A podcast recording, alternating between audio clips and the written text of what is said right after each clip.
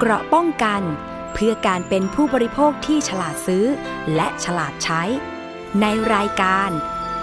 ภูมิคุ้มกัน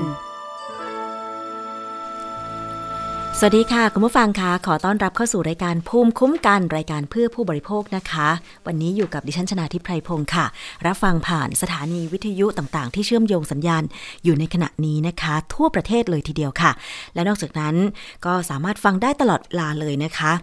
ทางเว็บไซต์ www.thaipbspodcast.com แอปพลิเคชันนี่สามารถดาวน์โหลด ติดตั้งไว้ในมือถือของคุณได้เลยฟรีนะคะ ก็คือแอปพลิเคชัน Thai PBS Podcast ค่ะ ประเด็นที่เราจะคุยกันในวันนี้นะคะแน่นอนมาเป็นอันดับแรกเลยก็คืออัปเดต เรื่องของสถานการณ์ การแพร่ระบาดของเชื้อไวรัสโคโรนาสายพันธุ์ใหม่ 2019 หรือโควิด -19 นะคะคุณผู้ฟัง คือตอนนี้เนี่ยมันยังคงไม่สามารถที่จะควบคุมการระบาดได้ทั่วโลกนะคะ เพราะว่ามีการพบเชื้อที่จีนค่ะคุณผู้ฟัง การพบเชื้อครั้งนี้เนี่ยทำให้ผู้บริโภคหลายคนอาจจะตกใจไม่น้อย เพราะว่าเขาไปพบเชื้อโควิด -19 ในกล่องไอศครีม อย่างน้อย 3 กล่อง ที่ใช้วัตถุดิบที่นำเข้าจากประเทศนิวซีแลนด์และยูเครนนะคะ ที่ส่งไปยังนครเทียนจินของประเทศจีนค่ะ ปรากฏว่าล่าสุดเนี่ยนะคะ ก็มีคำสั่งปิดโรงงาน แล้วก็เรียกคืนไอศครีมทั้งหมดที่ผลิตในล็อตเดียวกันแล้วค่ะทำให้การตรวจพบเชื้อในไอศครีมครั้งนี้เนี่ยนะคะ พนักงงานของโรงงานผลิตไอศครีมในนครเทียนจิน 1,662 คนค่ะ ต้องถูกกักบริเวณ และตรวจหาเชื้อโควิด -19 ล่าสุดนะคะ ผลการตรวจพนักงงาน 700 คน พบว่าไม่ติดเชื้อ ส่วนที่เหลืออยู่ระหว่างการรอผล การตรวจครั้งนี้เกิดจากการสุ่มตรวจที่บริษัทผู้ผลิตอาหาร จะต้องส่งตัวอย่างผลิตภัณฑ์ ไปให้ทางการจีนตรวจสอบ โดยผลปรากฏว่ากล่องไอศครีมอย่างน้อย 3 กล่อง มีเชื้อโควิด -19 ซึ่ง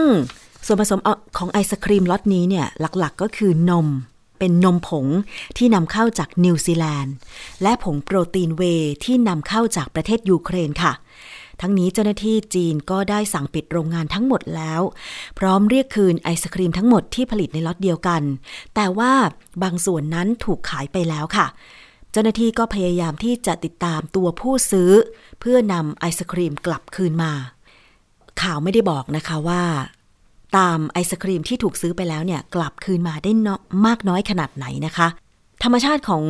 คนซื้อไอศครีมเนี่ยเขาก็ไม่ได้เก็บไว้นานเนาะคุณผู้ฟัง เพราะว่ามันก็ละลายใช่ไหมคะ ยกเว้นว่า พอซื้อปุ๊บก็เดินทางกลับบ้านแล้วก็เอาไปแช่แข็งไว้ใช่ไหมคะ แต่ว่าโดยปกติแล้วเนี่ยถ้าซื้อไอศครีมไป ถ้าเป็นจากร้านที่เป็นร้านไอศครีมเลยเนี่ยก็ต้องนั่งกินที่ร้าน หรือไม่อย่างนั้นก็ ถึงบ้านปุ๊บก็กินเลยอะไรอย่างเงี้ย ซึ่งไม่แน่ใจว่าการตรวจพบเชื้อดังกล่าวนั้นเนี่ยเขาบอกว่า ในกล่องไอศครีมอย่างน้อยสามกล่อง มันไม่ได้อยู่บริเวณรอบๆ หรือผิวสัมผัสภายนอกกล่องใช่ไหมคือถ้าภายในกล่องเนี่ย เวลาตักไอศครีมขึ้นมานะมันอาจจะปนเปื้อนได้ ใช้คำว่าอาจจะนะคะ แต่ภาวนาว่า อย่าให้มีคนซื้อไป แล้วก็ กินและติดโควิด -19 จากการที่ตรวจพบเชื้อโควิด -19 ที่กล่องไอศครีมที่จีนเลยนะคะ อันนี้เนี่ยเป็นอุทาหรณ์อย่างหนึ่งเหมือนกันว่า ผู้ผลิตสินค้า ผู้ขนส่งสินค้า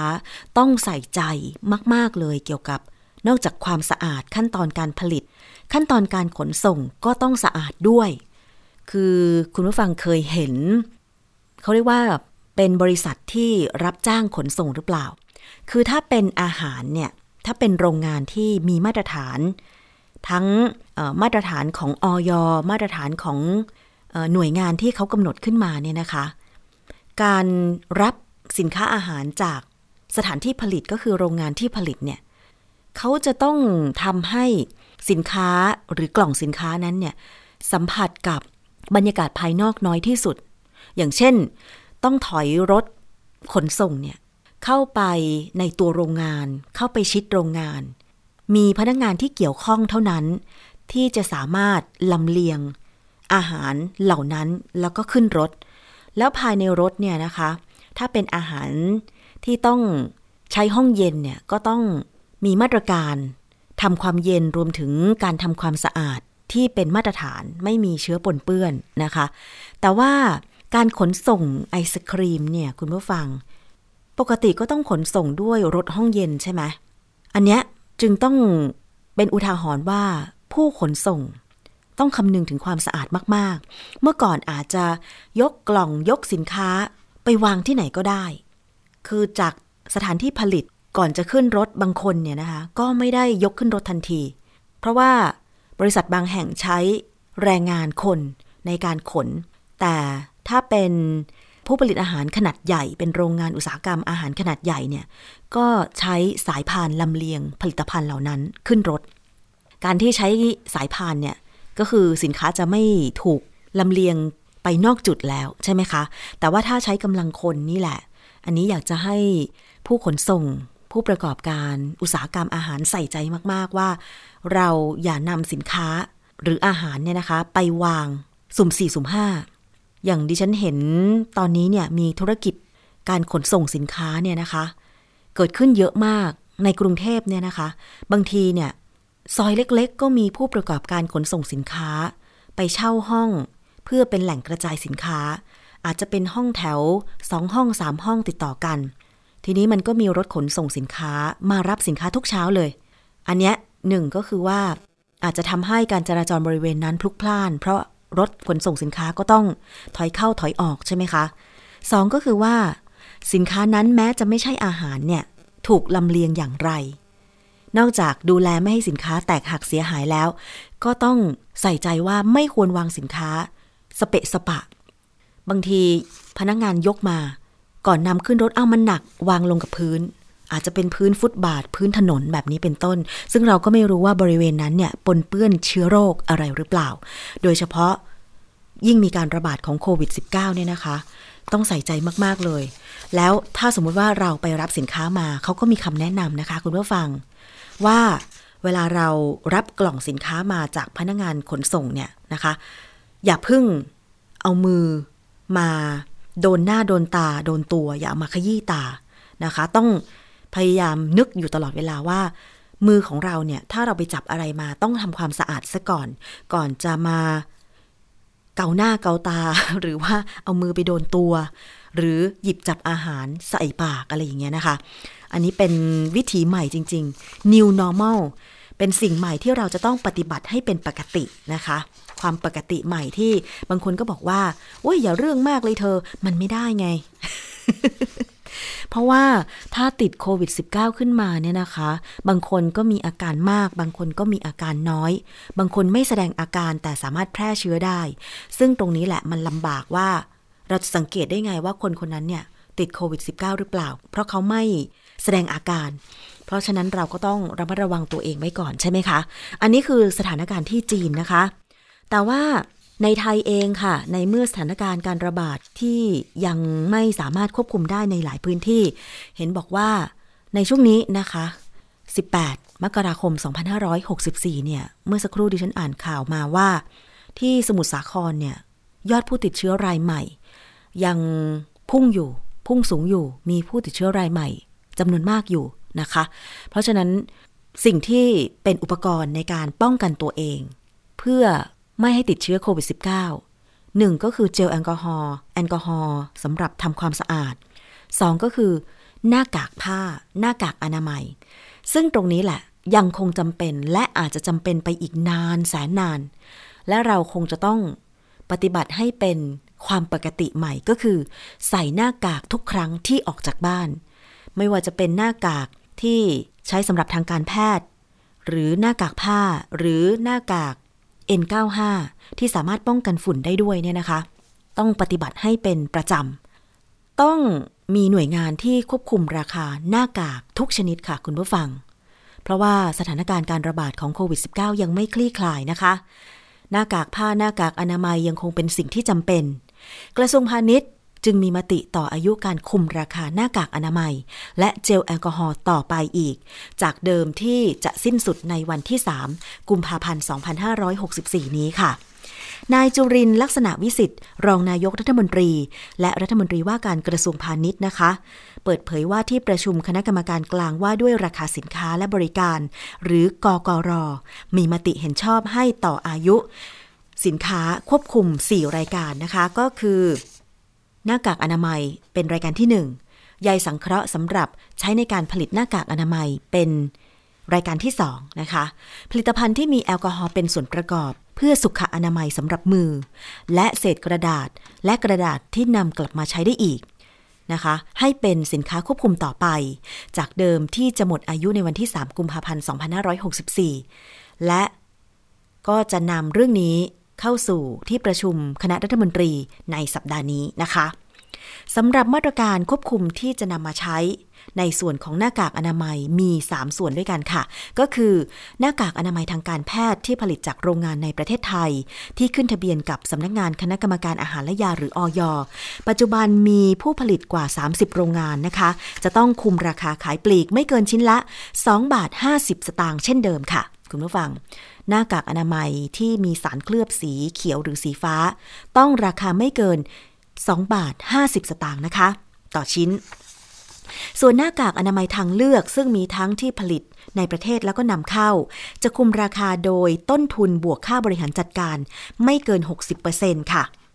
ขณะที่หน้ากากผ้าไม่ควบคุมราคานะคะ เพราะรัฐบาลมีนโยบายส่งเสริมให้ประชาชน ใช้หน้ากากผ้าในการป้องกันโควิด -19 ซึ่งตอนนี้เนี่ยคุณผู้ฟังสังเกตไหมว่าหน้ากากผ้าราคาเท่าไหร่ เท่าที่ดิฉันดูนะ ก็มีราคาประมาณชิ้นละ 35 บาท 40 บาท 60 บาทก็มีนะ ใช่ไหมคะ แต่ว่าอาจจะถูกกว่านั้น อืม อันนี้ก็อยู่ที่จะตัดสินใจเลือกซื้อนะคะ คุณผู้ฟังสำหรับหน้ากากผ้า ส่วนผลการดำเนินคดีนะคะ เกี่ยวกับการร้องเรียน ของผู้บริโภคที่ร้องเรียนไปยังกระทรวงพาณิชย์ ในช่วงที่มีการแพร่ระบาดโควิด -19 รอบใหม่ ตั้งแต่วันที่ 1 ธันวาคม 2563 ถึง 12 มกราคม 2564 นะคะ มีผู้ร้องเรียนเข้าไปทั้งหมด 160 รายค่ะทางกระทรวงพาณิชย์ตรวจสอบแล้ว 129 ราย ดำเนินคดีไป 19 รายค่ะ ซึ่งเรื่องที่ร้องเรียนไป ก็ประกอบไปด้วย ไม่ปิดป้ายแสดงราคา สินค้า 13 คดี ขายเกินราคา 6 คดี ที่เหลือเมื่อตรวจสอบแล้วไม่พบการกระทำความผิด และในจำนวนคดีที่ขายเกินราคา 6 คดีนั้น เป็นคดีที่กระทำความผิดบน การซื้อขายออนไลน์ 2 คดี ส่วนที่เหลืออีก 31 คดีจะเร่งตรวจสอบต่อไปนะคะ อันนี้ก็คือการร้องเรียนเกี่ยวกับสินค้า ที่จำเป็นจะต้องใช้ในช่วงโควิด -19 ระบาด ทั้งเจลแอลกอฮอล์แอลกอฮอล์สำหรับทำความสะอาด แล้วก็หน้ากากอนามัยนะคะ ซึ่งถ้าท่านไปเจอการขายสินค้าเกินราคา ขายสินค้าปลอม ขายสินค้าไม่มีคุณภาพ ไม่ปิดป้ายแสดงราคานะคะ โดยเฉพาะการขายออนไลน์ตอนนี้มีกฎหมายของสคบแล้วนะคะ ว่าจะต้องแสดงราคา หน้าเว็บไซต์ หน้าเพจ ห้าม ห้ามผู้ขายแจ้ง ผู้ซื้อว่าอินบ็อกถามราคาได้ หรือส่งข้อความถามราคาได้ อันนี้ผิดกฎหมายนะคะ ผู้ค้าออนไลน์ทุกคนไม่ว่าจะช่องทางไหน หน้าเว็บไซต์ ใหญ่ ๆ หรือว่าจะเป็นการขายทาง IG Facebook Twitter อะไรก็ตามเนี่ย ต้องแสดงราคาให้เห็นชัดเจน ห้ามให้ผู้บริโภคสอบถามราคาทางกล่องข้อความนะคะ อันนี้ผิด ซึ่งถ้าเจอแบบนี้สามารถร้องเรียนไปที่กรมการค้าภายใน กระทรวงพาณิชย์ได้นะคะ หมายเลขโทรศัพท์ 1669 ค่ะ หรือว่าเข้าไปที่เว็บไซต์ของกรมการค้าภายในกระทรวงพาณิชย์ได้เลยนะคะ มาตรการควบคุมสำหรับหน้ากากอนามัยนั้นเนี่ยยังมีการควบคุมการส่งออก และกำหนดราคาจำหน่ายสูงสุด ส่วนใยสังเคราะห์ก็ให้แจ้งราคาและปริมาณที่ใช้ในการผลิตหน้ากาก เจลล้างมือก็ให้แจ้งและแสดงราคาด้วย สินค้าทุกอย่างต้องแสดงราคาให้ผู้บริโภคได้ทราบ เพื่อจะได้ตัดสินใจถูกต้องว่าจะซื้อหรือไม่ซื้อนะคะ นอกจากฉลากหรือรายละเอียดอื่น ๆ ที่ต้องแสดงเกี่ยวกับตัวสินค้าแล้ว ต้องมีราคาด้วยทุกครั้งให้เห็นเป็นที่ชัดเจน ห้ามงุบงิบงุบงิบ ห้ามบอกว่าอ้าวก็คุณไม่ถามเอง ฉันจะขายราคานี้ไม่ได้นะคะ ยิ่งโดยเฉพาะสินค้าที่เป็นสินค้าควบคุม เจลแอลกอฮอล์หน้ากากอนามัยอะไรต่างๆนะคะ อีกเรื่องหนึ่งก็คือยารักษาโรคนี่แหละค่ะจำเป็นมาก เพราะว่าการแพร่ระบาดของโรคต่างๆเนี่ยนะคะ บางทีมันอาจจะมีความกังวลเกิดขึ้นได้ว่า เอ๊ะ เราติดหรือยัง นะคะทำให้หลายคนเนี่ยบางทีก่อนจะไปโรงพยาบาล ก่อนจะไปพบคุณหมอก็อาจจะไปซื้อยาที่ร้านขายยามากินเองได้ใช่ไหมคะ เรื่องยาเนี่ยก็ต้องคุมราคาต่อไปด้วยเหมือนกันค่ะ กระทรวงพาณิชย์นะคะ เตรียมเพิ่มฐานข้อมูล รายการราคายาให้ประชาชนตรวจสอบ ก่อนไปซื้อเพื่อลดปัญหาที่จะต้องเดินทางไปยังสถานพยาบาล โดยเฉพาะ คุมราคายาของสถานพยาบาลเอกชน ให้คิดราคายาและบริการทางการแพทย์ไม่สูงเกินจริงนะคะ เรื่องนี้คุณจุรินลักษณะวิสิทธิ์รองนายกรัฐมนตรี และรัฐมนตรีว่าการกระทรวงพาณิชย์ก็เปิดเผยว่า ในปีนี้เนี่ยกระทรวงพาณิชย์ก็ยังให้ความสำคัญกับการกำกับดูแล ยาเวชภัณฑ์ และบริการทางการแพทย์อยู่นะ เพื่อสร้างความเป็นธรรมให้กับผู้บริโภค ในการไปใช้บริการ รักษาพยาบาล ในโรงพยาบาลเอกชน นายวัฒนศักดิ์ เสือเอี่ยม อธิบดีกรมการค้าภายในระบุว่า จะเร่งเพิ่มฐานข้อมูลรายการยาชนิดใหม่ ๆ ในเว็บไซต์นะคะของกรมการค้าภายใน ให้มีมากกว่าเดิม เพื่อให้ประชาชนเข้าไปตรวจสอบราคาก่อนไปใช้บริการโรงพยาบาลเอกชน โดยจะเน้นยาที่จำเป็น ยาสามัญซึ่งจะต้องหารือกับหน่วยงานที่เกี่ยวข้อง อย่างเช่นสำนักงงานคณะกรรมการอาหารและยาหรืออยกระทรวงสาธารณสุข และหน่วยงานที่เกี่ยวข้อง เพื่อกำหนดรายการยาส่วนที่จะเพิ่มเติมเข้าไปนะคะสำหรับภาพรวม ราคายาเวชภัณฑ์และบริการทางการแพทย์ของโรงพยาบาลเอกชนนั้น เห็นบอกว่าลดลงหลังจากกระทรวงพาณิชย์นำยาเวชภัณฑ์และบริการทางการแพทย์ เข้าสู่บัญชีสินค้าและบริการควบคุม ตามพระราชบัญญัติว่าด้วยราคาสินค้าและบริการ พุทธศักราช 2542 รวมถึงการออกมาตรการกำกับดูแล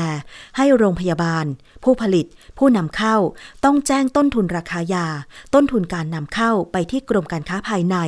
เพื่อวิเคราะห์โครงสร้างของต้นทุน รวมถึงการจัดทำ QR โค้ดยาที่จำเป็นแต่ละชนิด และเผยแพร่ราคายาผ่านเว็บไซต์ของกรมการค้าภายใน www.dit.go.th นะคะ เพื่อจะให้ประชาชนเนี่ยสามารถเข้าไปตรวจสอบราคายาได้กว่า 300 แห่งค่ะ และได้ส่งเสริมให้โรงพยาบาลเอกชนในกลุ่มสีเขียวที่คิดราคายาไม่แพงนะคะ คณะกรรมการกลางว่าด้วยราคาสินค้าและบริการหรือกกร ได้ออกประกาศให้ยาเวชภัณฑ์ และบริการทางการแพทย์ เป็นสินค้าและบริการควบคุม ตามพรบว่าด้วยราคาสินค้าและบริการ พุทธศักราช 2542 นะคะ ตั้งแต่ปี 2562 เป็นต้นมาค่ะ เนื่องจากว่าก่อนหน้านั้นเนี่ยได้รับการร้องเรียนจากประชาชนจำนวนมาก ว่าโรงพยาบาลเอกชนส่วนใหญ่ คิดราคายาเวชภัณฑ์และบริการทางการแพทย์สูงเกินจริง ซึ่งทางรายการภูมิคุ้มกันเองก็เคยนำเสนอไปก่อนหน้านี้ หลายครั้งแล้วเหมือนกันนะคะ ลองไปค้นหาตอนต่างๆ ที่เกี่ยวข้องกับการควบคุมราคายาฟังได้ในเว็บไซต์ของไทย PBS Podcast นะคะว่า ก่อนหน้าที่จะมีการควบคุมราคายาเนี่ยนะคะ บางโรงพยาบาลที่ทางกรมการค้าภายในได้มีข้อมูลเนี่ยคิดราคายาสูงเกินจริง คือสูงกว่าต้นทุนถึง 300เปอร์เซ็นต์อ่า อันนี้ไปตรวจสอบได้เพราะว่าทางกรมการค้าภายในเขามีการเรียกให้โรงพยาบาลเอกชนทุกแห่งในประเทศเนี่ยนะคะ แสดงข้อมูลไปที่กรมการค้าภายใน แล้วก็มีการเขาเรียกว่าค่อยๆจัดระเบียบ ค่อยๆ จัดระเบียบโรงพยาบาลเอกชนในเรื่องของการ จำหน่ายยา เวชภัณฑ์ แก่ผู้ใช้บริการนะคะ เพราะว่าถ้าคิดราคาสูงแบบบวกไป 300%หรือแม้แต่ถ้าบวกไปแบบ100%เนี่ยโอเคมันยังมันยังพอรับได้หรือเปล่านะคะ แต่คือถ้าบวกไปแบบ 300%เนี่ยมันเยอะเกินไป สามารถที่จะเข้าไปตรวจสอบราคายา ต่างๆ ได้ที่เว็บไซต์ของกรมการค้าภายในนะคะ และเขามีประกาศก่อนหน้านี้เหมือนกันว่า โรงพยาบาลเอกชนทุกแห่งเนี่ยจะต้องมีการประกาศราคาเวชภัณฑ์ ยา และค่าบริการต่างๆ ให้ผู้ไปใช้บริการในโรงพยาบาลหรือสถานพยาบาลนั้นๆ เห็นชัดเจน อาจจะเป็นบอร์ดในโรงพยาบาล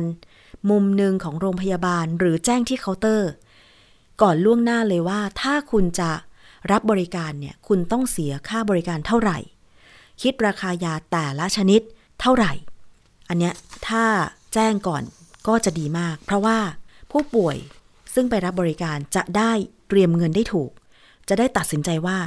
จะทำการรักษาอยังโรงพยาบาลแห่งนั้นต่อหรือไม่นะคะ อันนี้เป็นเรื่องของการควบคุม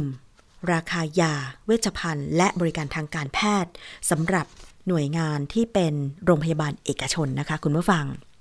อีกเรื่องหนึ่งค่ะ ในช่วงที่โควิด -19 ระบาด รายได้ของหลายคนหดหายไป เพราะว่างานไม่มี ขายสินค้าไม่ได้ โดนลดวันทำงาน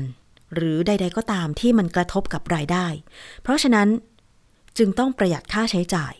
ค่าน้ำค่าไฟเป็นค่าใช้จ่ายที่จำเป็น เพราะทุกบ้านมีไฟฟ้าใช้ อาจจะไม่ทุกบ้านแต่ว่าส่วนใหญ่ในประเทศไทยเนี่ยมีไฟฟ้าใช้ ก็ต้องจ่ายไปนะคะ แต่ว่าในเมื่อไรายได้ลดค่าใช้จ่ายเท่าเดิมเนี่ยบางคนก็ไม่ไหวเหมือนกันนะคะ ทางสำนักงงานคณะกรรมการกำกับกิจการพลังงานค่ะ การไฟฟ้าก็เลยมีมาตรการออกมาช่วยเหลือประชาชนก็คือ ลดค่าไฟฟ้า แต่ว่าทางสำนักงานคณะกรรมการกำกับกิจการพลังงาน เตือนประชาชนว่า ให้ตรวจสอบเงื่อนไขมาตรการลดค่าไฟฟ้า บรรเทาผลกระทบการระบาดรอบใหม่ของโควิด -19 และก็ย้ำว่า ไม่ได้ให้ใช้ไฟฟรีทุกคนเหมือนรอบแรก ตรวจสอบสิทธิ์ของตัวเองให้ดีนะคะ เพราะว่ามันจะมีเงื่อนไขของมันอยู่ เลขาธิการสำนักงานคณะกรรมการกำกับกิจการพลังงาน หรือกกพนะคะ คุณคมกริตตันตะวนิชก็กล่าวว่า กกพเนี่ยร่วมกับการไฟฟ้าฝ่ายผลิตแห่งประเทศไทย การไฟฟ้านครหลวง การไฟฟ้าส่วนภูมิภาคดำเนินมาตรการลดค่าไฟฟ้ารอบที่2เพื่อบรรเทาผลกระทบด้านค่าใช้จ่ายของประชาชน ตามมติของคอรมอ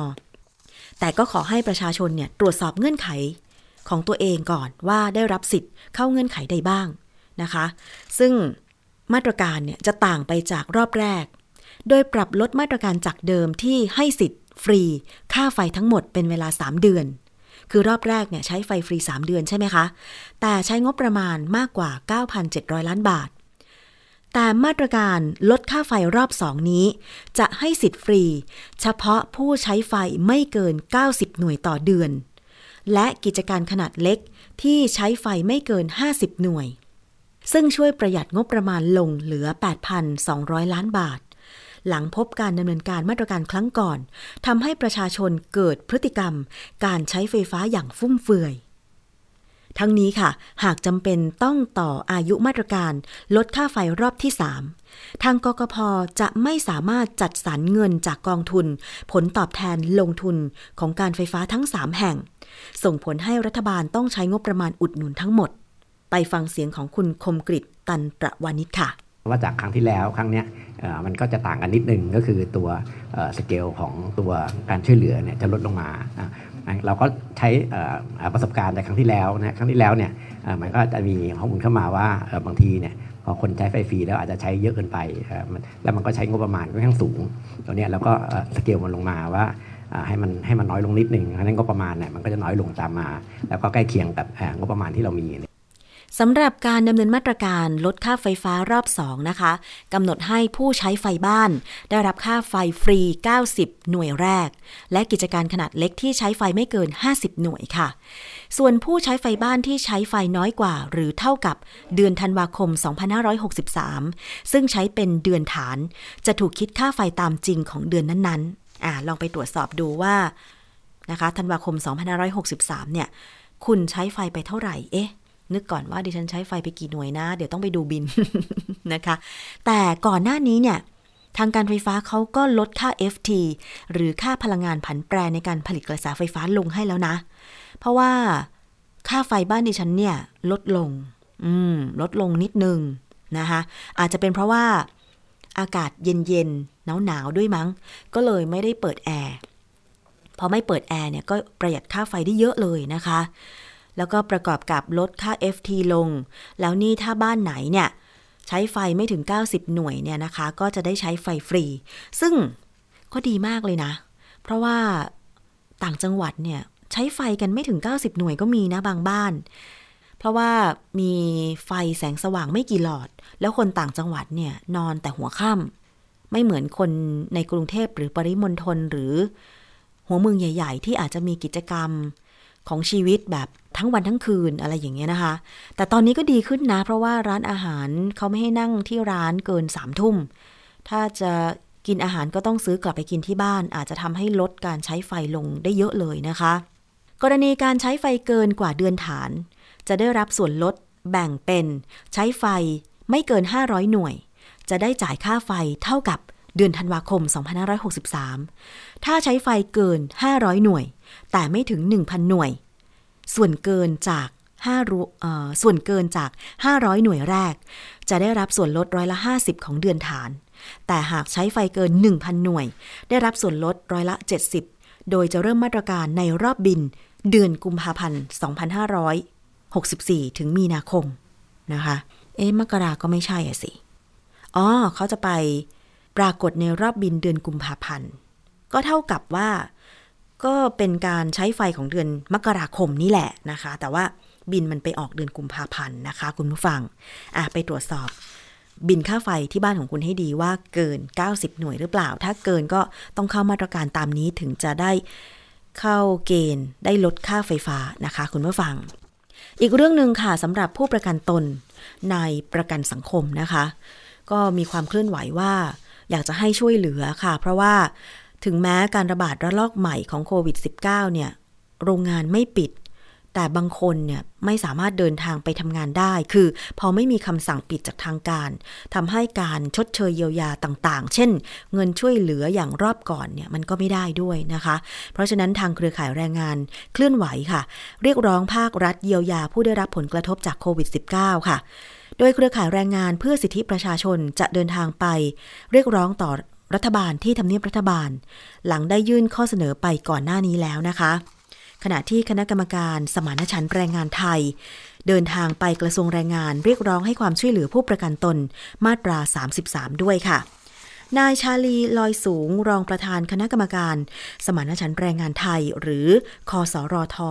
เปิดเผยถึงโครงการเราชนะ ที่รัฐบาลเยียวยา ผู้ได้รับผลกระทบจากการระบาดของโควิด -19 จำนวน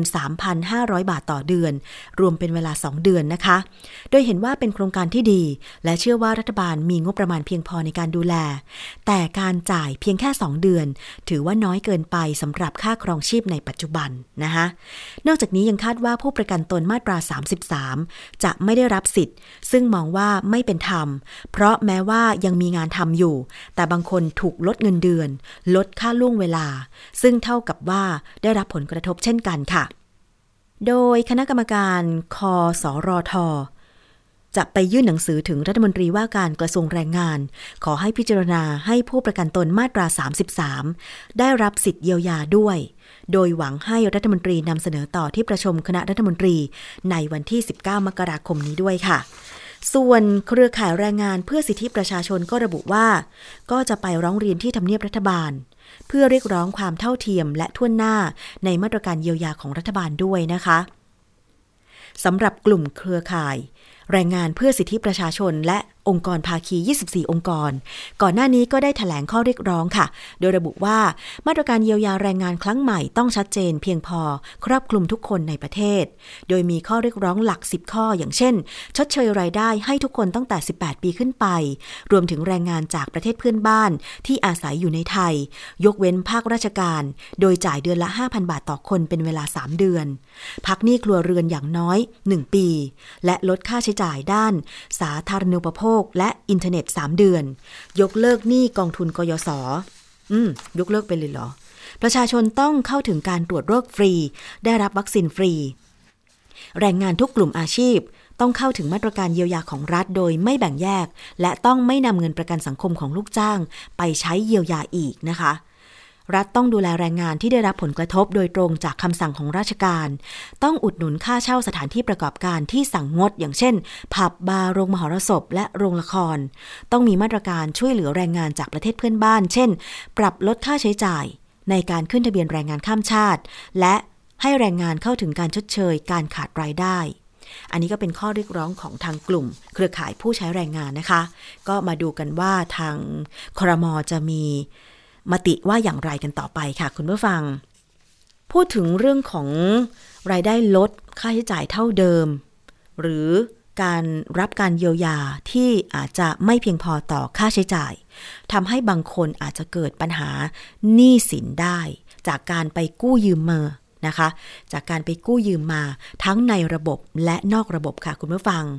มีตัวอย่างของปัญหาหนี้นอกระบบที่ภาคอีสานที่จังหวัดชัยภูมิ ซึ่งผู้สื่อข่าวของไทย PBS นะคะ ได้ลงพื้นที่ไปตรวจสอบดู ครอบครัวหนึ่งที่จังหวัดชัยภูมิค่ะที่ตัดสินใจกู้เงินนอกระบบมาใช้จ่าย และเป็นเงินทุน แต่หลังจากเกิดการระบาดโควิด -19 ระลอกใหม่ ไม่มีเงิน ใช้หนี้จนถูกบุกทวงหนี้ถึงบ้านเลย เกิดการวิวาททำร้ายร่างกายและดำเนินคดีนะคะ ซึ่งครอบครัวนี้ไม่ใช่ครอบครัวเดียวที่ต้องเผชิญปัญหาหนี้นอกระบบ ก็ยังมีความหวังว่าจะได้รับการช่วยเหลือนะคะ ไปฟังรายงานเรื่องหนี้นอกระบบที่จังหวัดชัยภูมิ จากคุณไผ่ทูลธุรพันธ์ผู้สื่อข่าวไทย PBS ภาคอีสานค่ะ อันนี้คือรอบแรกของโต๊ะแล้วก็ต่อสู้กันใช่ แม้จะผ่านมาเกือบหนึ่งสัปดาห์ แต่นัทวัฒน์ดิเรกศรีและครอบครัว ยังคงหวาดกลัวกับเหตุการณ์ที่เจ้าหนี้นอกระบบ บุกมาทวงเงินถึงที่บ้านพักในจังหวัดชัยภูมิ ก่อนมีเรื่องวิวาททำร้ายร่างกาย บ้านพักและทรัพย์สินของเขาถูกทำลายเสียหาย เขาและภรรยาแจ้งความดำเนินคดีคู่กรณี โดยมีคลิปวิดีโอที่ลูกชายถ่ายไว้เป็นหลักฐาน แต่การต่อสู้เพื่อปกป้องตัวเองและคนในครอบครัวทำให้เขาถูกแจ้งความดำเนินคดีฐานทำร้ายร่างกาย และทำลายทรัพย์สินเช่นกันนัทวัฒน์ตัดสินใจดำเนินคดีกับนายทุนเงินกู้ แม้กลัวอิทธิพล เพราะต้องการให้ภาครัฐแก้ปัญหานี้อย่างจริงจัง ซึ่งหนี้นอกระบบอาจกลับมารุนแรง ในช่วงที่สภาพเศรษฐกิจย่ำแย่ และการแพร่ระบาดเชื้อโควิด -19 รอบใหม่ให้ห้ารอยก็คือจะให้เขาห้าร้อยก่อนก็อยากให้กดล้างให้หมดเลยครับผม ราะว่ามันเป็นอันตรายกับชีวิตของประชาชน ตาดำๆที่ไม่รู้เรื่องบางคนเขาไปหาหนี้เขาไม่ไม่มีเงินใช่ปะเขาไปกู้ในระบบก็กู้ไม่ได้ครับแต่เขาต้องพึ่งพาอาศัยหนี้นอกระบบ แต่ว่าหนี้นอกระบบเนี่ย ถ้ามาดีๆ ก็ไม่มีใครว่าเลยถ้ามาทำร้ายเขาของหรือมาอย่างเงี้ยมันอันตรายกับชีวิตทุกคนเลยครับ ก็ให้กดล้างให้หมดเลยครับผม ด้านธัญพร ยอมรับว่าเป็นคนกู้เงินนอกระบบจากนายทุนที่มาจากจังหวัดในภาคกลาง เพื่อปล่อยกู้ในพื้นที่ภาคอีสาน หรือเรียกกันว่าเงินดอกรายวัน โดยไม่บอกสามี และจ่ายเงินวันละ 1,500 บาททุกวัน ให้เจ้าหนี้ตั้งแต่ปลายเดือนพฤศจิกายน แต่วันเกิดเหตุเธอจะขอผ่อนผันเพราะแทบไม่มีรายได้ อาชีพรับเหมาก่อสร้างติดตั้งประตูหน้าต่าง แทบไม่มีคนจ้าง การแพร่ระบาดโควิด -19 รอบแรก เธอและสามีได้เงินเยียวยามาช่วย และรอบนี้ก็ยังมีความหวังว่าจะได้อีก ที่ผ่านมาไม่สามารถเข้าถึงเงินกู้ในระบบ เพราะธนาคารมองว่ารายได้ไม่มั่นคง แต่ก่อนก็เป็นเงินเยียวยาใช่ไหมคะที่แกที่รับช่วยมา ตอนนั้นเราแต่ได้ถ้าค่ะห้าพันได้อยู่เหมือนกันค่ะ ได้มาก็คือ ก็เอามาอ่า เลี้ยงลูกอย่างนี้ค่ะ ซื้อนมซื้ออะไรอย่างเงี้ยค่ะ เพราะว่ารอบแรกก็ได้มาหมื่นหนึ่งหมื่นหนึ่งก็ได้มาพอดีตรงที่ว่าเบิกเงินเขาไม่ได้ พอดีเงินจะซื้อของไม่ได้ พอดีได้มาหมื่นหนึ่งก็เลย เอาเงินที่ว่ารัฐให้มาก็ไปซื้อของมาทำงาน พอทำงาน พอทำงานเสร็จนี่แหละค่ะจช่วงนี้เลยช่วงโควิดช่วงนี้เลย ที่ว่าโดนเขาโกงไปอะค่ะ คือทำงานให้เขาเสร็จแล้ว พอทำเสร็จแล้วก็คือเขาไม่ให้เงินเลย ตั้งแต่ช่วงปลายปีที่ผ่านมา มีรายงานเหตุใช้ความรุนแรงถ่วงหนี้นอกระบบต่อเนื่อง ส่วนใหญ่ผู้เสียหายไม่กล้าแจ้งความดำเนินคดี ล่าสุดคือที่จังหวัดบึงการ แม่ค้าวัย 66 ปี แจ้งความดำเนินคดีกับนายทุนเงินกู้ที่มาทวงหนี้เมื่อวันที่ 13 มกราคมที่ผ่านมา แต่เธอไม่มีจ่ายจึงถูกทำร้าย ก่อนหน้านี้เมื่อต้นเดือนธันวาคม ชาวบ้านในจังหวัดนครพนม ออกมาเปิดเผยพฤติกรรมแก๊งเงินกู้นอกระบบในจังหวัดบึงการ ที่รู้จักในชื่อเจ๊ปากแดง มีพฤติกรรมข่มขู่คุกคาม และทำลายร่างกายลูกหนี้ไพฑูรย์ธุรพันธ์ไทย PBS รายงานค่ะและเสียงจากรายงานนะคะก็คือเสียงของคุณนัทวัฒน์อิเรกศรีชาวจังหวัดชัยภูมิ และเสียงของคุณธัญพรศรีบัวพันธ์ชาวจังหวัดชัยภูมิค่ะ ซึ่ง คุณธัญพรเนี่ยเป็นลูกหนี้ของหนี้นอกระบบโดยตรง แล้วก็โดนทำร้ายนะคะ อันนี้ก็เป็นอีกสิ่งหนึ่งที่ยังแก้ปัญหาได้ไม่หมดค่ะ เพราะว่าความลำบากทำให้หลายคนต้องดิ้นรน เพื่อหาแหล่งเงินทุนมาทั้งประกอบสมาอาชีพ แล้วก็มาใช้จ่ายในชีวิตประจำวันใช่ไหมคะ ซึ่งตรงนี้แหละมันไม่สามารถแก้ไขปัญหาได้ ทางมูลนิธิเพื่อผู้บริโภคเองก็เคยสะท้อนปัญหานี้หลายครั้งนะคะ ในวันที่ 20 มกราคมนี้ก็เช่นเดียวกันค่ะ จะมีการเสวนานะคะ ในเรื่องของธนาคารไทยใส่ใจกี่คะแนน เป็นการประเมินผลความเป็นธรรมของธนาคารพาณิชย์ในไทย ตามแนวทาง Fair Finance Guide International นะคะ เปิดเผยดัชนีการประเมินธนาคารพาณิชย์ซึ่งเป็นผู้รวบรวมเงินฝากดำเนินธุรกิจ นะคะที่สนับสนุนความยั่งยืนของสังคม สิ่งแวดล้อมได้หรือไม่นะคะนอกจากการประกาศผลธนาคารไทยที่จะได้กี่คะแนนแล้วเนี่ยจะมีการเสวนานโยบายความยั่งยืนของแต่ละธนาคาร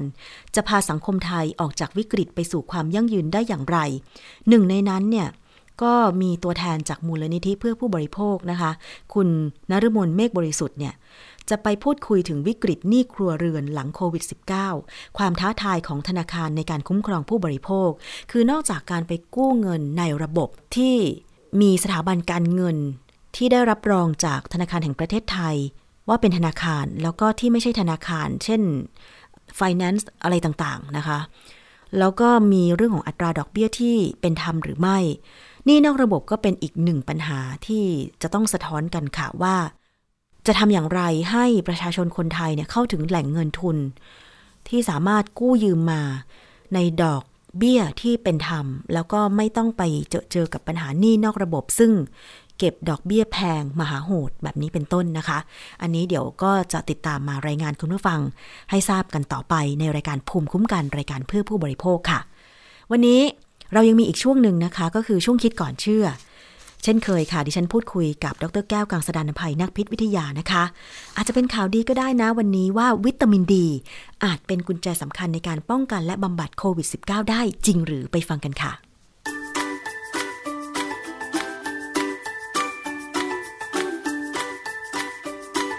ช่วงคิดก่อนเชื่อ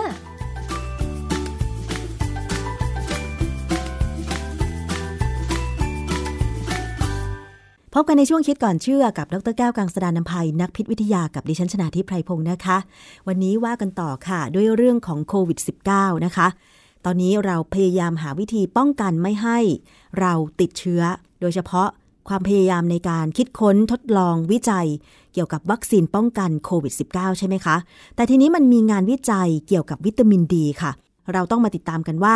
วิตามินดีเนี่ยอาจจะเป็นกุญแจสำคัญ อย่างหนึ่ง ในการป้องกันและบำบัดโควิด -19 ได้จริงหรือ มีงานวิจัยอะไรเกี่ยวกับเรื่องนี้บ้างต้องมาถามอาจารย์แก้วค่ะ อาจารย์คะข้อมูลเรื่องงานวิจัย วิตามินดีในร่างกาย ต่อความเสี่ยงในการติดเชื้อซาโควี2หรือโควิด -19 เนี่ยมีอะไรบ้างคะอาจารย์ ผมเข้าไปค้นดูนะ มีเยอะแยะเลยนะฮะเดี๋ยวจะยกตัวอย่างให้ฟังง่าย ๆ นะฮะว่ามันมีอะไรบ้าง เช่นในวารสาร JAMA Network ปี 2020 เนี่ย JAMA Network Open เพนเนี่ยเป็นวารสารออนไลน์อย่างเดียวนะฮะเขาไม่ได้พิมพ์เป็นเข้าใจว่าไม่ได้พิมพ์เป็นเล่ม แต่มันอยู่ในอินเทอร์เน็ตเลย มีบทความที่แปลเป็นภาษาไทยแล้วคือ ความสัมพันธ์ของสถานะวิตามินดี และลักษณะทางคลินิกอื่น ๆ ต่อผลการทดสอบโควิด -19 นะบทความนี้จะสรุปให้เห็นว่ามันมีความสัมพันธ์แน่ว่าถ้าใครขาดวิตามินดีแล้วเนี่ยความเสี่ยงจะสูงขึ้นในการติดเชื้อและมีอาการของโควิด -19 นะฮะ ราะว่าวิตามินดีนี่เป็นวิตามินที่มีผลทั้งการเป็นวิตามินและเป็นฮอร์โมนด้วย ซึ่งถ้าเป็นฮอร์โมนเนี่ยมันควบคุมการทำงานของหลายส่วนของร่างกายนะฮะ อีกบทความอีกเรื่องหนึ่งอยู่ในวารสาร Journal of Clinical Endocrinology and Metabolism Endocrinology ก็คือเกี่ยวกับต่อม endocrine เกี่ยวกับต่อมไร้ท่อนะฮะ ส่วน Metabolism ก็คือการใช้สารอาหาร หรือใช้อะไรก็ตามเนี่ยเป็นพลังงานเพื่อความอยู่รอดเนี่ยนะ วารสารเนี่ยเขามีบทความซึ่งแปลเป็นภาษาไทยว่าสถานะวิตามินดีในผู้ป่วย ในโรงพยาบาลที่ติดเชื้อซาโควี2บทความที่ผมพูดมาสองบทความเนี่ยมีความคล้ายกัน แล้วเขาก็บอกว่าสรุปแล้วเนี่ยเขาบอกร้อยละแปดสิบของผู้ที่ป่วยโควิด -19 เนี่ยมีวิตามินดีในเลือดต่ำกว่าที่ควรเป็น อืม ค่ะทีนี้ในบทความที่สองเนี่ยเขาศึกษาในผู้ป่วย 216 ราย ในประเทศสเปนสเปนนี่เป็นประเทศที่มีคนติดเชื้อมากนะ แล้วก็ตายเยอะด้วย มีกลุ่มควบคุม 197 คน คือศึกษาคนที่เป็น 216 และกลุ่มควบคุมที่ไม่เป็น 197 คนเนี่ยเขาพบว่าร้อยละ82 ของผู้ป่วย เป็นผู้ขาดวิตามินดีค่ะนะฮะซึ่งอันนี้เนี่ยเขาเจาะจากเลือดเลยนะดูแล้วทีนี้วิตามินดีเนี่ยจริง ๆ แล้วเนี่ยมันมันมีกรณีอย่างนี้คือ ถ้าคนที่อยู่ในประเทศที่มีแสงแดดเยอะค่ะเราก็สร้างเอง ใช่ แต่ว่าถ้าคนที่อยู่ในบริเวณที่อบอุ่นเหนือหรือในเขตหนาวเนี่ย พวกนี้จะได้รับแสงน้อย เพราะว่าอยู่ๆเราคงไม่เดินออกมาตากแดดขนาดหน้าหนาวอะนะ เพราะว่ามันมันหนาวอะต่อให้มีแสงเราก็ไม่เดินใช่ถึงเดินเราก็ไม่กล้าที่จะให้แขนเราไปโดนแสงนะฮะเพราะฉะนั้นคนพวกนี้ต้องได้จากการกินอาหารที่มีวิตามินดี สุดท้ายเนี่ยหลังๆเนี่ยเขาใช้วิธีเสริมวิตามินดีสามค่ะเขาใช้คำว่าวิตามินดีสามเพราะว่าวิตามินดีหนึ่งดีสองเนี่ยมันยังไม่ทำงานค่ะต้องเป็นดีสาม การที่เป็นดีหนึ่งสองสามอะไรเนี่ยมันอยู่ที่กระบวนการในร่างกาย ซึ่งไม่อธิบายนะเพราะมันยาวค่ะนะคือเขาเสริมไปในอาหารเนี่ย ในนมหรือแม้กระทั่งอาหารผู้ใหญ่อาหารคนชราเนี่ยเขาจะเสริมหมดเพื่อให้เราได้ปริมาณวิตามินดีในเลือดเนี่ยอยู่ในระดับที่เหมาะสม ซึ่งเออมันมีตัวเลขนะฮะแต่ว่าแต่ละคนเนี่ยก็ไม่เท่ากันหรอกเพราะว่าค่ะมนุษย์เราต่างกันค่ะนะฮะแล้วอีกอันหนึ่งคือมีงานวิจัยอยู่ในวารสารชื่อ PROS One PROS One นี่เป็นชื่อที่ประหลาดมาก แต่ว่าเป็นวารสารทางวิทยาศาสตร์นะฮะมีงานวิจัยที่แปลเป็นไทยว่าอัตราตรวจพบซาโควี2เกี่ยวข้องกับระดับการหมุนเวียนของวิตามิน D3 ค่ะวิตามิน D3 เนี่ยชื่อทางเคมีมันคือ 25 hydroxy วิตามิน D เขาศึกษาในคนไข้โควิด 19เนี่ยประมาณแสนเก้าหมื่นหนึ่งพันคน ในทุกรัฐของอเมริกาเลย แสดงให้เห็นว่าการขาดวิตามินดี เพิ่มความเสี่ยงในคนไข้ร้อยละห้าสิบห้าอันนี้ก็แสดงให้เห็นว่าปริมาณวิตามินดีนี่น่าสนใจมาก และที่น่าสนใจอีกกว่านั้นคือ ผู้ชายมักมีวิตามินดีต่ำกว่าผู้หญิงอ้าวทำไมก็ไม่รู้ อันนี้ผมพยายามนึกถึงพฤติกรรมนะ ว่าอันนี้ถ้าเป็นในอเมริกาหรือในยุโรปเนี่ย ผู้ชายอาจจะทั้งหมดแต่ต้องทำงาน แล้วผู้หญิง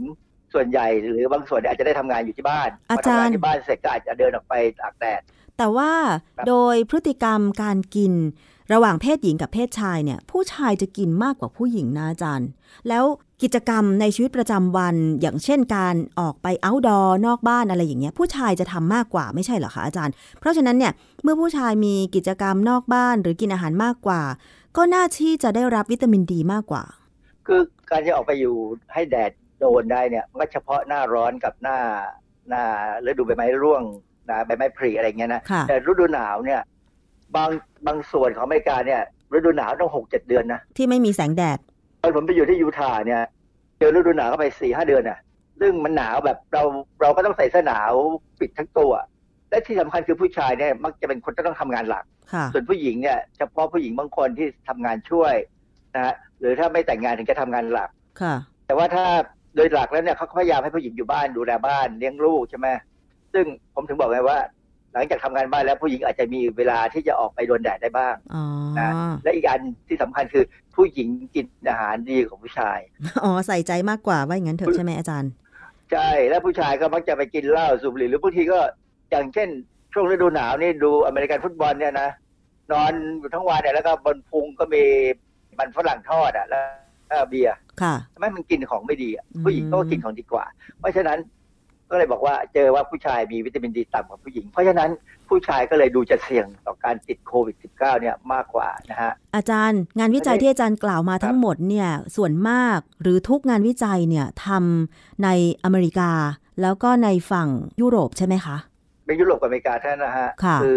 คือบ้านเราเนี่ยคนศึกษาวิตามินดีไม่มาก เพราะว่าอือฮึเรามีความรู้สึกว่าคนไทยอะไม่ขาดวิตามินดีอือฮึแต่จริง ๆ ไม่ใช่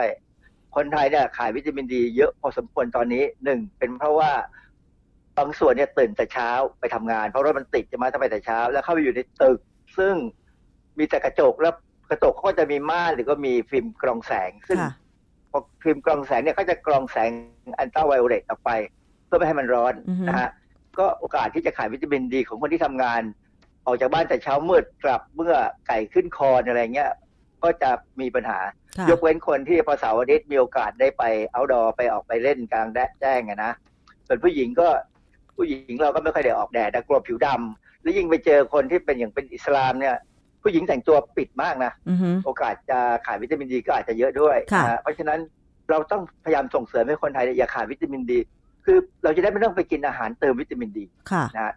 มีบทความตีพิมพ์ในวารสาร Therapeutic Advance in Respiratory Disease ของปี 2020 เนี่ยนะฮะ บทความนี้น่าสนใจ เขาพูดถึงปริมาณของโปรตีน 4 ตัว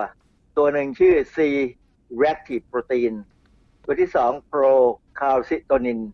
ตัวที่ 3 ชื่อ D dimer และตัวที่ 4 คือ ferritin นะฮะ โปรตีน 4 ตัวนี้ตามบทความเนี่ยมันมีความเกี่ยวข้องยังไงคะอาจารย์กับโคโรนาไวรัสสายพันธุ์ใหม่ 2019 เนี่ยค่ะ คือมันเป็นโปรตีนที่เป็นดัชนีของการอักเสบที่เกิดในร่างกายเรา การอักเสบเนี่ยมันมันมีปัญหาอย่างอย่างเช่น กรณีของโควิด -19 เนี่ยนะคนที่ติดเชื้อเนี่ยจะต้องมีการต่อสู้ในร่างกายเราจากระบบภูมิต้านทานทีนี้การต่อสู้เนี่ยมันจะต้องทำให้เกิดการอักเสบด้วยนะฮะซึ่งอันเนี้ยมันจะมีการเพิ่มขึ้นเป็นดัชนีชี้วัดว่า คนที่ติดเชื้อโควิด -19 แล้วเนี่ยถ้าสมมติว่าเกิดการอักเสบอย่างรุนแรงเนี่ย โปรตีนตรงเนี้ยจะจะเพิ่มขึ้นนะฮะมันเป็นตัวที่บอกว่าถ้าถึงระดับที่โปรตีนสิตัวนี้เพิ่มเนี่ยเราอาจจะต้องใช้ยากลุ่มสเตียรอยด์คือเด็กซ่าเมทาโซนเนี่ยเพื่อลดการอักเสบในคนไข้ที่อาการหนักค่ะโดยเฉพาะคนที่ต้องใช้เครื่องช่วยหายใจค่ะเพื่อลดความเสี่ยงในการสูญเสียเนื้อเยื่อปอด คือปกติเนี่ยเขาไม่แนะนำให้ใช้ dexamethasone หรอกไม่ว่าจะเป็นโรคอะไรก็ตามนะฮะ แต่ในกรณีของคนไข้ที่ป่วยเป็นโควิด -19 แล้วเนี่ยแล้วมีอาการรุนแรง ซึ่งใน paper เนี่ยในบทความเนี่ยเขาวัดปริมาณโปรตีน C ตัวนี้แล้วมันมันมันเพิ่มขึ้นค่ะนะฮะเขาก็บอกว่าควรที่จะใช้ยาเด็กซ่าเมทาโซนเนี่ยลดอาการอักเสบลงให้ได้ เพราะว่าไม่งั้นเนี่ยคนไข้ลำบากนะอาจจะตายเลย เนื่องจากว่าคนไข้ที่มีอาการอักเสบสูงๆเนี่ยจะต้องใช้เครื่องช่วยหายใจค่ะการอักเสบเนี่ยมันเป็น เหมือนกับดัชนีตัวหนึ่งของการที่สูญเสียเนื้อเยื่อปอดอืมนะฮะแล้วทีนี้เขาบอกว่าผลการศึกษาโดยรวมเนี่ย แสดงให้เห็นว่าประชาชนที่มีวิตามินดีต่ำจะมีความเสี่ยงสูงต่อความดันโลหิตสูง และมีอาการผิดปกติของหัวใจค่ะซึ่งมันจะไปสัมพันธ์กับการนอนในโรงพยาบาลนานขึ้นเลยของคนที่ป่วยเป็นโควิด -19 อ๋อนะฮะค่ะเพราะฉะนั้นอันนี้แสดงให้เห็นว่าวิตามินดีเนี่ยคงไปเกี่ยวกับระบบภูมิต้านทานด้วยค่ะในการ ควบคุมให้ภูมิต้านทานเนี่ยทำงานเป็นปกติค่ะนะฮะมีคนแนะนำในเว็บไซต์ชื่อ healthline.com เนี่ยนะเขาเผยแพร่บทความเรื่อง new study found 80% of COVID-19 patients were vitamin D deficient ก็เลยมีการแนะนำว่า ควรมีการเพิ่มเสริมวิตามินดี แก่คนไข้ เพื่อช่วยให้การฟื้นตัวดีขึ้น คือคนไข้เป็นป่วยแล้วเนี่ยป กติอาหารในการกินก็ไม่ดีนะ เพราะฉะนั้นก็บอกว่าควรจะเสริมวิตามินดีลงไปเลยนะฮะอืมโดยเฉพาะในคนสูงอายุที่อยู่ในบ้านพักคนชราค่ะคนที่อยู่ในบ้านพักคนชราที่สูงอายุแล้วเนี่ยก็ส่วนใหญ่ก็ไม่ค่อยได้ออกมาตากแดดหรอกใช่นะครับยิ่งถ้าเป็นเขตหนาวเนี่ยมันหนาวอะนะก็คงไม่ออกมาเท่าไหร่ คนไข้ที่มีโรคไม่ติดต่อแบบซับซ้อนนะฮะไม่ติดต่อแบบซับซ้อนก็คือความดันเบาหวานโรคอ้วนเนี่ย ก็ควรที่จะต้องให้วิตามินดี เพื่อช่วยประคับประคองระบบกล้ามเนื้อโครงกระดูกเพราะวิตามินดีที่สำคัญกับกระดูกค่ะนะฮะรวมไปถึงระบบการทำงานของภูมิคุ้มกันสำหรับคนไข้ที่มีวิตามินดีในเลือดต่ำเนี่ยต้องเสริมให้ดีเลยค่ะนะฮะอันนี้คือคำแนะนำสำหรับคนไข้ที่ติดโควิด -19 ใช่ไหมอาจารย์ ทั้งที่ติดโควิด -19 แล้ว หรือเกรงว่าจะติดอืมต้องพยายามเสริมเข้าไปค่ะนะฮะอย่างเช่น คนที่ป่วยเป็นไข้หวัดใหญ่ คือถ้าสมมุติว่า ไม่แน่ใจว่าตัวเองเจ็บป่วยด้วยโรคอะไร หรือรู้แน่ชัดแล้วว่าตัวเองเป็นไข้หวัดใหญ่ ก็ควรจะเสริมวิตามินดีใช่ไหมหรือว่ายังไงต้องปรึกษาแพทย์ คือปกติเวลาเราพูดถึงไข้หวัดใหญ่เนี่ยเราจะเสริมวิตามินซีอือฮึนะแต่จริงๆเนี่ยวิตามินซีเนี่ยควรจะได้รับก่อนจะเป็นหวัด เพราะว่าเขาพบว่าถ้าคนที่ไม่ขาดวิตามินซีเนี่ยถ้าเป็นหวัดจะหายเร็วค่ะแต่ถ้าคนที่กินอาหารวิตามินซีต่ำเนี่ย เป็นหวัดแล้วจะหายช้าอือฮึแต่กรณีอย่างเงี้ย วิตามินดีก็อาจจะเข้าไปควรจะเข้าไปช่วยแหละนะคือจริง ๆ เนี่ย เราควรได้รับวิตามินให้ครบทุกอย่างค่ะ มันช่วยกัน ไม่ใช่เฉพาะวิตามินดีหรอกควรจะให้ครบทุกอย่าง เพราะฉะนั้นข้อสรุปตรงนี้ก็คือว่า เรื่องวิตามินดีมันสัมพันธ์กับความเสี่ยง การติดเชื้อโควิด -19 ด้วย เราควรปฏิบัติตัวยังไงคะอาจารย์พคนไทยเนี่ยควรจะต้องได้รับแสงแดดอย่างน้อยวันละ15 นาทีนะแสงแดดช่วงที่อุ่นที่แดดอุ่นๆ ไม่ใช่แดดร้อนจัดนะ ก็คือก่อน9โมงเช้าหรือหลัง5โมงเย็นเนี่ย ได้รับแดดบ้างค่ะ15 นาทีก็น่าจะพอนะค่ะได้รับตรงไหนก็ได้แขนขาก็ได้ไม่มีปัญหา เพราะว่าพอมันสังเคราะห์วิตามินดี ได้แล้วบริเวณนั้นเนี่ย วิตามินดีก็ไปตามเลือดค่ะนะฮะที่สำคัญคือ ผมกำลังมองกรณีนี้คือเด็กค่อนข้างจะต่อต้านการเข้าแถวหน้าเสาธงอืมกลัวร้อน เพราะว่าบางครั้งบางโรงเรียนเนี่ยก็เกินไป ให้เด็กคืออยู่ให้หน้าเด็กเสาธงนานเข้าแถวเกินไป เออ แล้วโดนแดดแล้วครูก็พูดอยู่ในที่ร่ม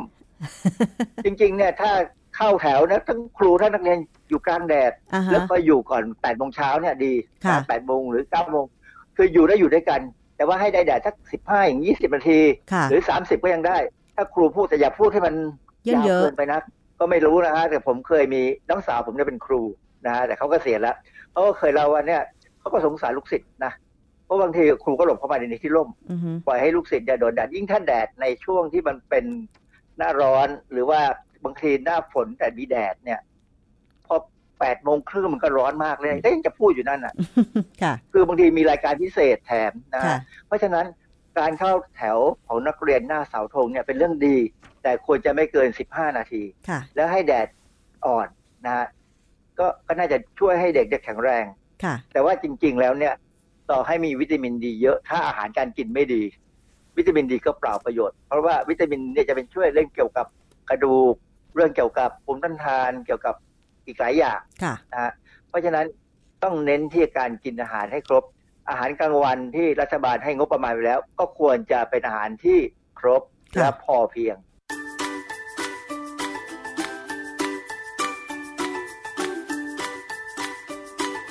ช่วง คิดก่อนเชื่อแ